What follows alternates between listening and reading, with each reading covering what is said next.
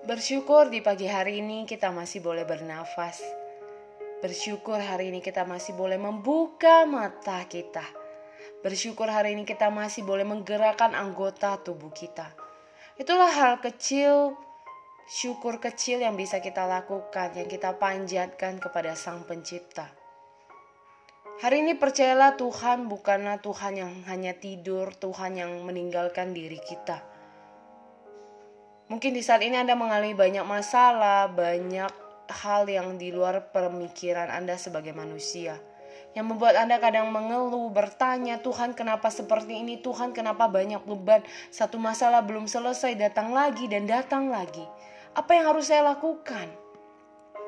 Hari ini mungkin banyak orang yang berjuang hingga give up, menyerah, dan ingin mengakhiri hidup anak-anak yang mungkin kehilangan orang tua, kehilangan masa depan, bahkan mereka tidak tahu mereka harus seperti apa. Hari ini kitalah generasi saat ini. Membuka mata hati kita untuk melihat bahwa di luar sana, di depan sana, perjalanan kita masih panjang. Tidaklah untuk terus mengeluh, tidaklah terus untuk berpikiran negatif, karena hidup ini singkat dan hidup ini bisa dinikmati dari mana sisi yang kita bisa lakukan. Jikalau kita berpikir positif, kita percaya berkat, kita percaya uh, kita selalu akan melakukan dengan proses demi proses hal-hal yang baik dalam kehidupan kita, maka kita akan melihat itu sebagai hal yang positif dan hidup ini indah. Kalau kita hanya selalu melihat masalah-masalah terus dalam kehidupan kita, mungkin kita akan melihat bahwa ini hidup yang sangat negatif, hidup yang sangat dipenuhi dengan kekacauan dan hidup yang menyebalkan.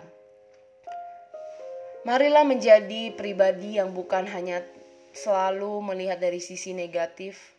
Ya, memang tidak gampang di saat kita harus kehilangan orang kita sayangi, bagaimana membalikkan keadaan, di mana kita harus kehilangan pekerjaan, di mana kita harus kehilangan uh, bisnis kita yang mungkin mendapatkan income yang baik, di mana kita harus kehilangan sahabat, saudara, keluarga, dan orang-orang yang kita sayangi. Namun percayalah setiap kejadian demi kejadian dalam hidup kita itu tidak ada yang kebetulan. Tapi Tuhan sudah merencanakan yang terbaik.